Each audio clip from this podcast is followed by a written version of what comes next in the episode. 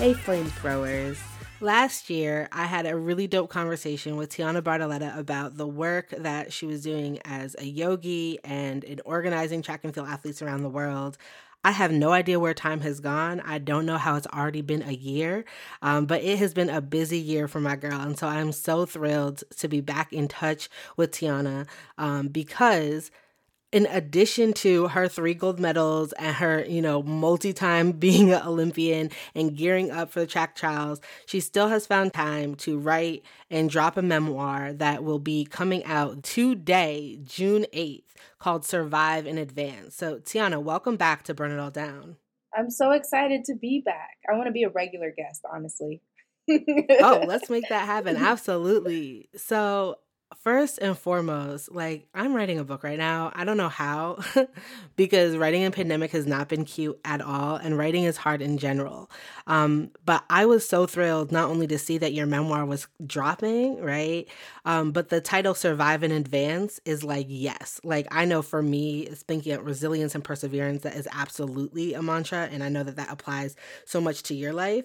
And I, you know, want to know everything you want to tell us about the memoir, about what it's like to have written your story, you know, and the power behind that. Um, so, yeah, what can you tell us about Survive and Advance? Oh my goodness. You have never lied about what writing in a pandemic is like because, on the one hand, you're like, I have all this time. I'm not going anywhere. I'm not doing anything else. But there was there was like a base level of anxiety and like just you know tension we were all operating under that really really serves to stunt creativity i swear. And so like even though you have the free time it's like you don't have the bandwidth. And i know that at one point i was like you know what? I'm going to mexico. I'm going to go on a writing vacation at pandemic rates on Delta Airlines because they were the one that was like most responsible and I was most comfortable with at the time. So I go to um, Nobu in Cabo and I'm like one of 14 people on the resort. So it's like perfect. And I have all these ideas like I'm going to get up at 8, I'm going to have breakfast on the ocean, then I'm going to write from like 10 to 4. I was there for 4 days. I didn't start writing until day four, about two hours before I was supposed to go to the airport. Girl, can I tell you, that story has made my entire life because everybody knows I booked a one week thing down at Hilton Head, and yeah. my daughter was doing homeschool. You know, I drove her down. I was like, I just need sun and sand and look at water, and I'll write so much. Yeah.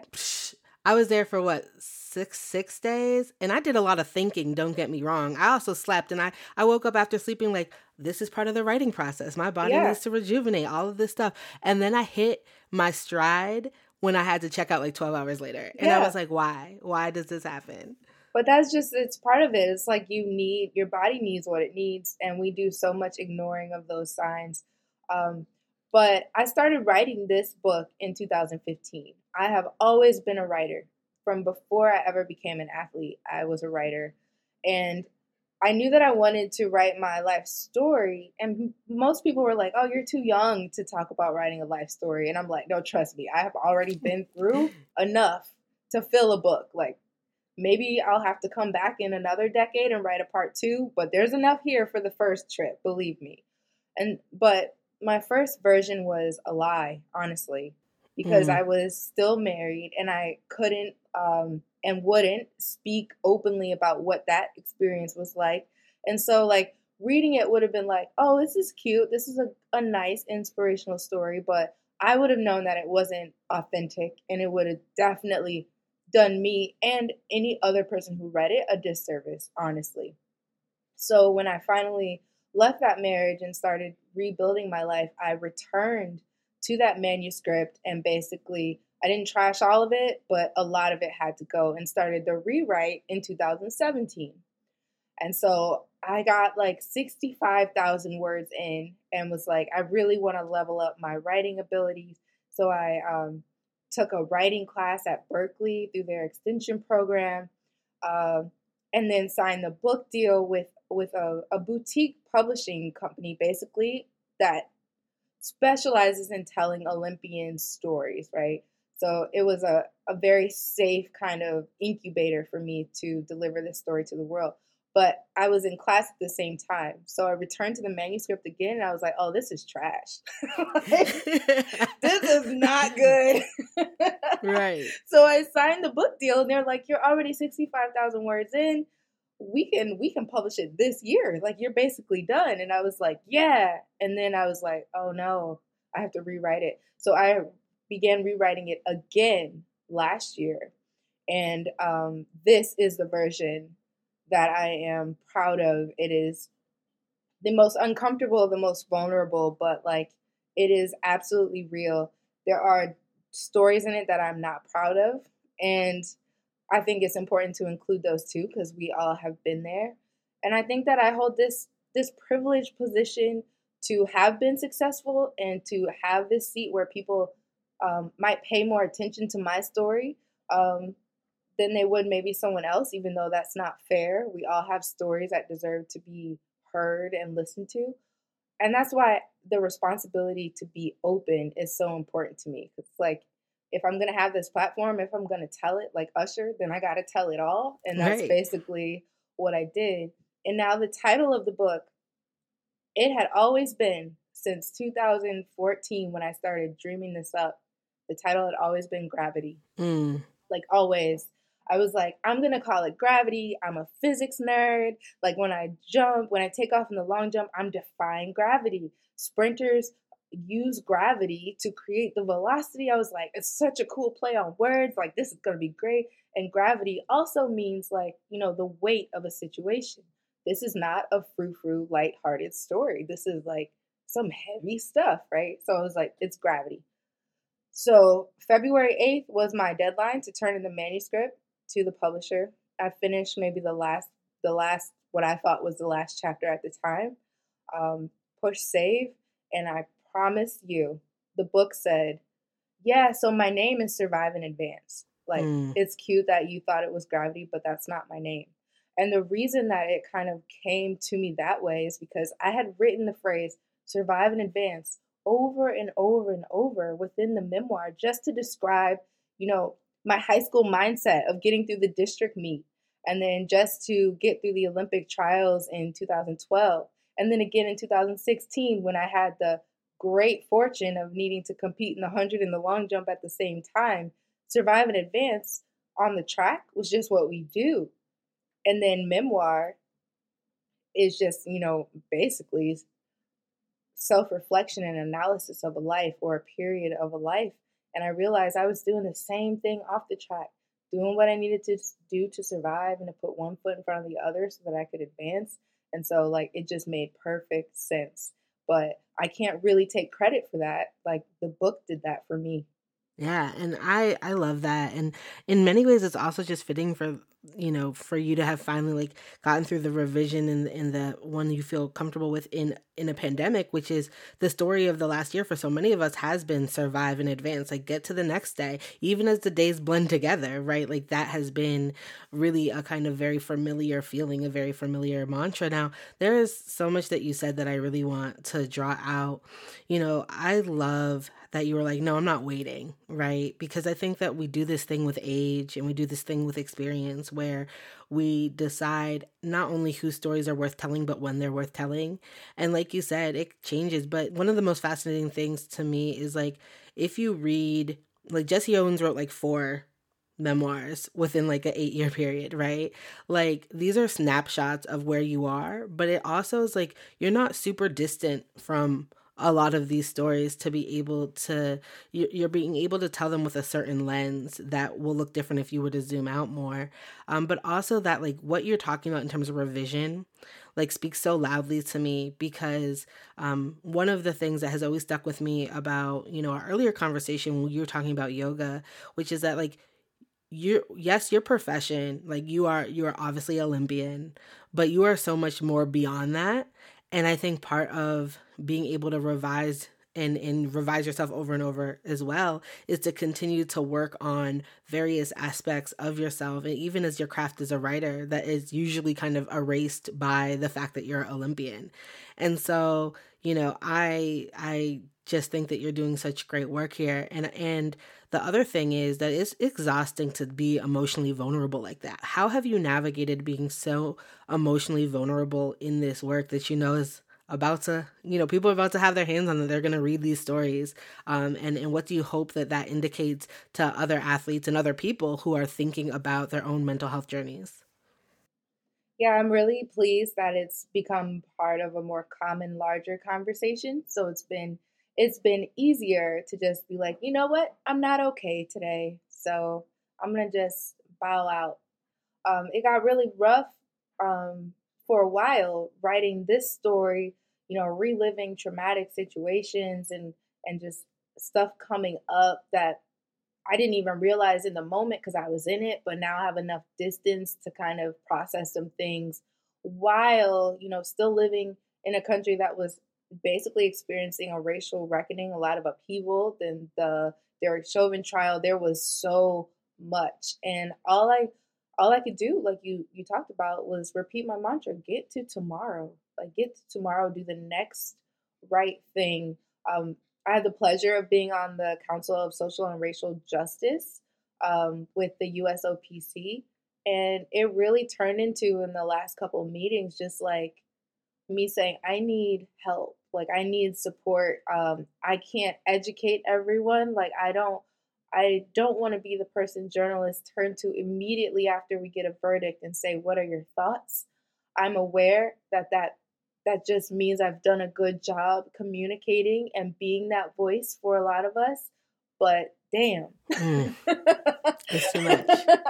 and so um, I have learned how to unapologetically step back. And I think I've done it in a way where people may not have noticed that there was a withdrawal, but it was enough for me to kind of recharge. I'm really, I really try to guard and protect my energy, and my mornings are very important to me for that reason. And as long as I start my day off the way I need to, I'm usually pretty good to go. I can get to tomorrow and repeat the process. But I don't think in terms of like weeks or large blocks, like Tianna is just going to get through today But most of the time I don't even know what day it is. I just know like in this day, this moment, this is what I need to do. Right.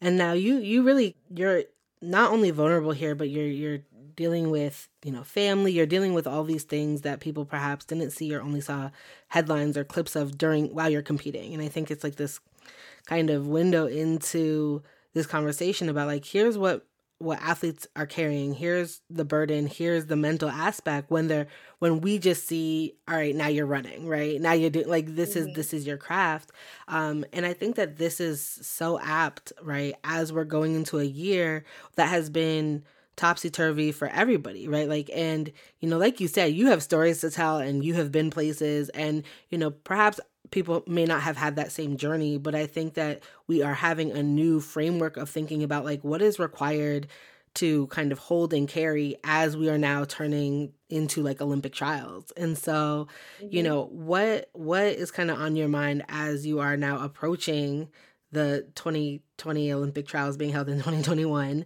um, and you're thinking about having these stories out in the world, but also uh, a place where athletes are perhaps able to be we just saw Naomi Osaka saying like I'm not going to do press actually for mental health reasons. Like do you think that we're in a moment um, now that people might be able to be more forthcoming kind of follow your lead about like hey this is what I've been caring even if they're not ready to be as candid um, and that like I'm not just here to labor for you to entertain you to just run but actually like I'm a whole actualized person. Yeah, I think athletes now are realizing they don't have to accept being viewed as a cross section of a human, like just one little slice, and that's it. That's the only thing. We don't have to accept that. And that is largely why I wrote this book in the way that I wrote it.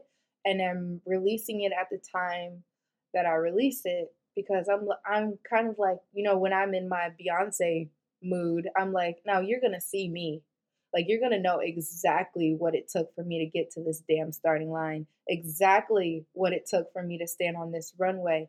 And I want you to know all of it. That way, you can share in what it means for me to win.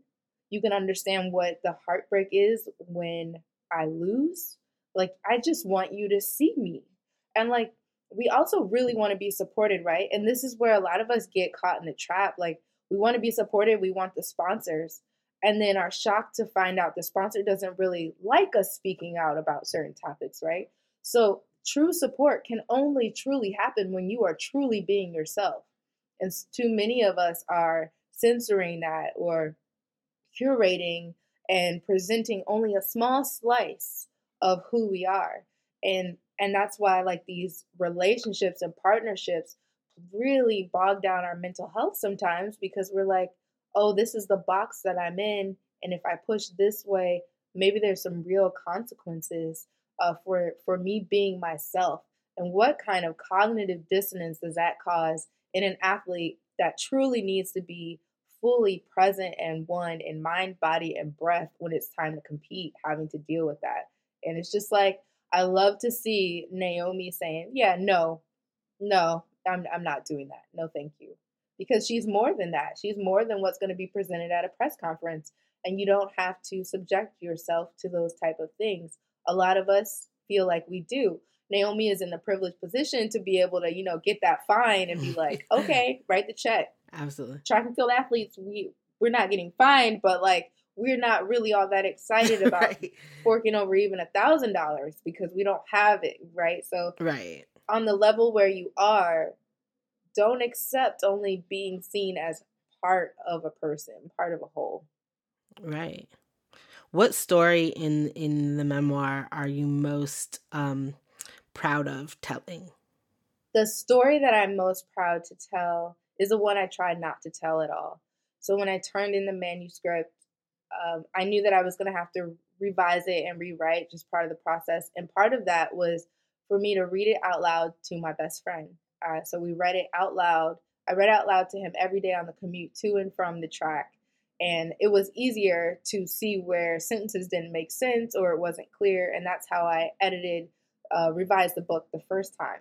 So I got to the end after reading it out loud, and he was like, uh uh-uh, uh no, no. Where's that? Where's that story about, you know, what happened right before you left? And I'm like, I just I didn't really see the value. And he was like, Nah, mm-mm. when we get home, you're gonna write this story. Mm. And I really didn't want to do it. And I think I, I sat for a while. I closed the door, lit some incense, um, and I wrote this story. And I came out of the room and I said, I wrote this story. And I, I don't know how long it took me to write. Um, I said, Do you want to hear it? And I, I read it to him.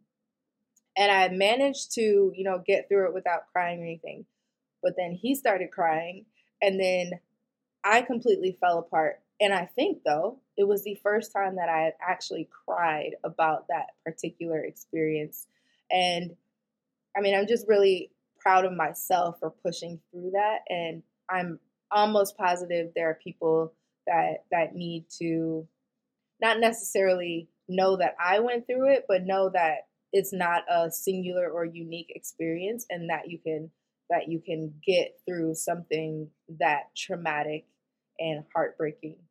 Yes, thank you for sharing that um that process. It I think that survive and advance again, yet again, right? Like it comes up. Mm-hmm.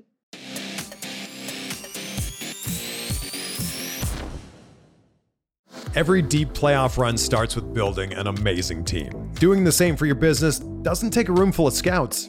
You just need Indeed. Don't spend hours on multiple job sites looking for candidates with the right skills when you can do it all with Indeed. Hate waiting? Indeed's US data shows over 80% of Indeed employers find quality candidates whose resumes on Indeed matches their job description the moment they sponsor a job. Something I love about Indeed is that it makes hiring all in one place so easy because with virtual interviews, Indeed saves you time. You can message, schedule, and interview top talent all in one place. Indeed knows that when you're growing your business, you have to make every dollar count. That's why when you sponsor a job, you only pay for quality applications from resumes in our database matching your job description. Visit Indeed.com slash BlueWire to start hiring today. Just go to Indeed.com slash BlueWire. That's Indeed.com slash BlueWire. Terms and conditions apply. Cost per application pricing not available for everyone. Need to hire? You need Indeed.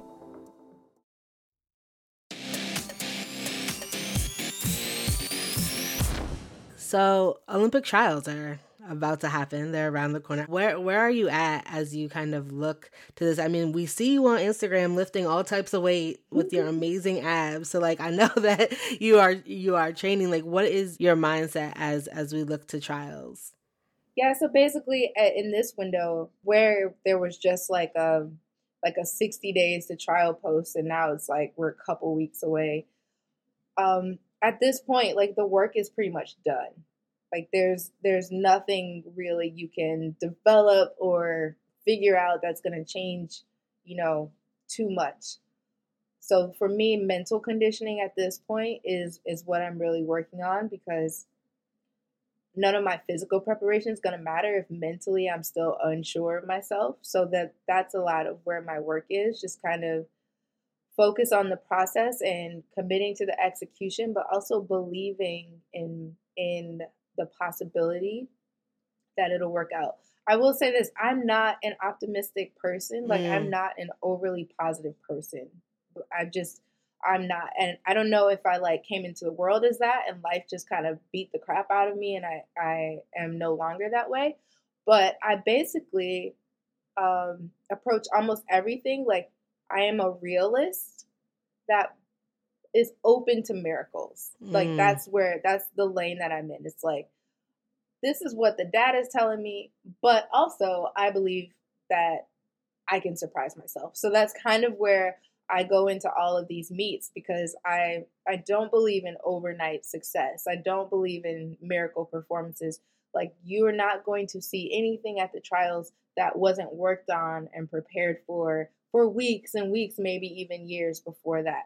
So that's kind of where I'm at. It's just like I'm ready to take my shot. I'm um, trying to work on like just fortifying myself and knowing that I can do it in the moment. And I've done it before, so it's like a little bit easier to get over that hump, but every single time is different. It's like the Hunger Games. Each version of the Hunger Games is a different arena with different stakes, and that's kind of how I feel about it. Absolutely. Now, so I have to ask you, you know, one of the things that has been so hard to like reconcile as we lead up to to the Olympics, which is already, you know, we know it's been postponed because of COVID. We know we've been laboring under this kind of global pandemic. And now we're starting the Olympic rollouts, right? We have trials. Gymnastics teams has, you know, trials around the same time. We're starting to get the commercials that are very persuasive. Um, and then at the same time, um, we're getting Japanese officials, um, people on the ground saying our hospitals are at capacity. The town that was supposed to hold track and fields, um, you know, warm up training camps there has already said we can't do it. Like we see the state of emergency for COVID in Japan has now been extended through the end of June, which is we already know that people have been discouraged from going. Um, and then most recently, one of the most dominant papers in Japan has joined the call for cancellation. And so, you know, we talked about this on the show recently. Like, a, we all know that the IOC, you know, is is profit. We know that they are the decision makers, and that there's a very very slim chance that there's actually going to be cancellation. And we also talked about Japanese athletes, um, particularly tennis athletes, who have been speaking out um, but that tennis, right? The Olympics is not their main circuit. They have other tournaments that mm-hmm. have been able to maintain a bubble and stuff like that. And so we really talked about, like, I talked about personally for myself, how much I couldn't stop thinking about you and Gwen and, you know, people who like this was this was a, a really kind of formative like it's four years to this moment right? Especially if you're a track and field athlete. And then on the other side you have this huge public health concern. How have you, if you are at all, can you even stop and think about it? Is it one of those things that you're just like, you know, because it's the IOC is just gonna keep on keeping on, or like, do you wrestle with this this kind of tension between um, you know, the Olympics being held and knowing that there are like kind of very real concerns about the destruction that it will bring?